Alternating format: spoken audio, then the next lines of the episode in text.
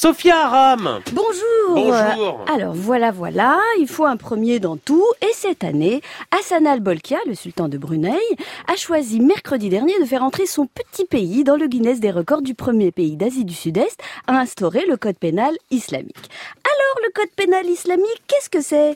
Outre les coups de fouet pour les délinquants et les amputations pour les voleurs, la prison pour ceux qui fêtent Noël, le code pénal islamique va instaurer la peine de mort et la lapidation pour les homosexuels et les adultérins ainsi que l'insulte au prophète et la sodomie. Oui, oui, Nicolas, Alexandra, même la sodomie.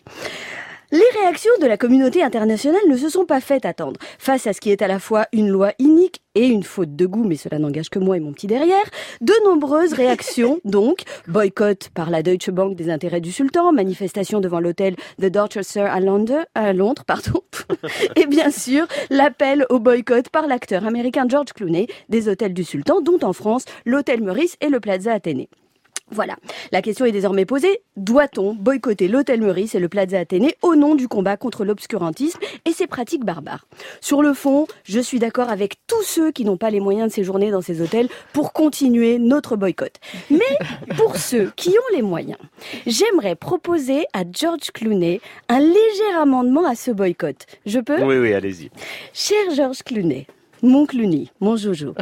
Eu égard aux salariés travaillant dans ces hôtels et qui, contrairement à leurs funestes propriétaires, ne partagent ni son aversion contre les femmes, contre les homosexuels, le blasphème et surtout contre la sodomie, serait-il possible d'envisager un mode d'action préservant le travail de ces salariés tout en pénalisant fermement l'abruti sultanesque? Je crois que j'ai trouvé la solution.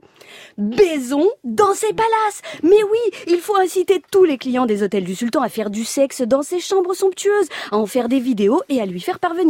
Faire du sexe hors mariage si possible, du sexe à plusieurs encore mieux, du sexe entre personnes du même sexe, mais oui, du sexe par tous les trous, du sexe par tous les bouts, avec des croyants de tout poil, des imberbes, des impies, des témoins de Jéhovah, des mormons. On s'en fout du moment qu'ils se pointent par deux, que les palaces du sultan se transforment en bésodrome, que chaque euro dépensé dans un de ces hôtels porte une trace que seules les lumières bleues fluorescentes pourront révéler, puisque cet abject personnage prétend appliquer la charia chez lui. Il ne devrait pas s'enrichir avec le fruit de ce qu'il considère comme le péché ultime, l'argent de Hassan al-Bolkaï portant la trace de ce qu'il veut condamner à mort chez lui. Ça le rendrait complice lui-même donc condamnable par cette même charia. C'est bête, hein Allez, Georges, faisons l'amour dans une suite au Plaza et envoyons la vidéo au sultan.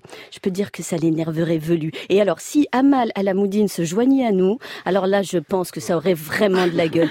Du sexe haram avec Sophia Haram chez le sultan de Brunei.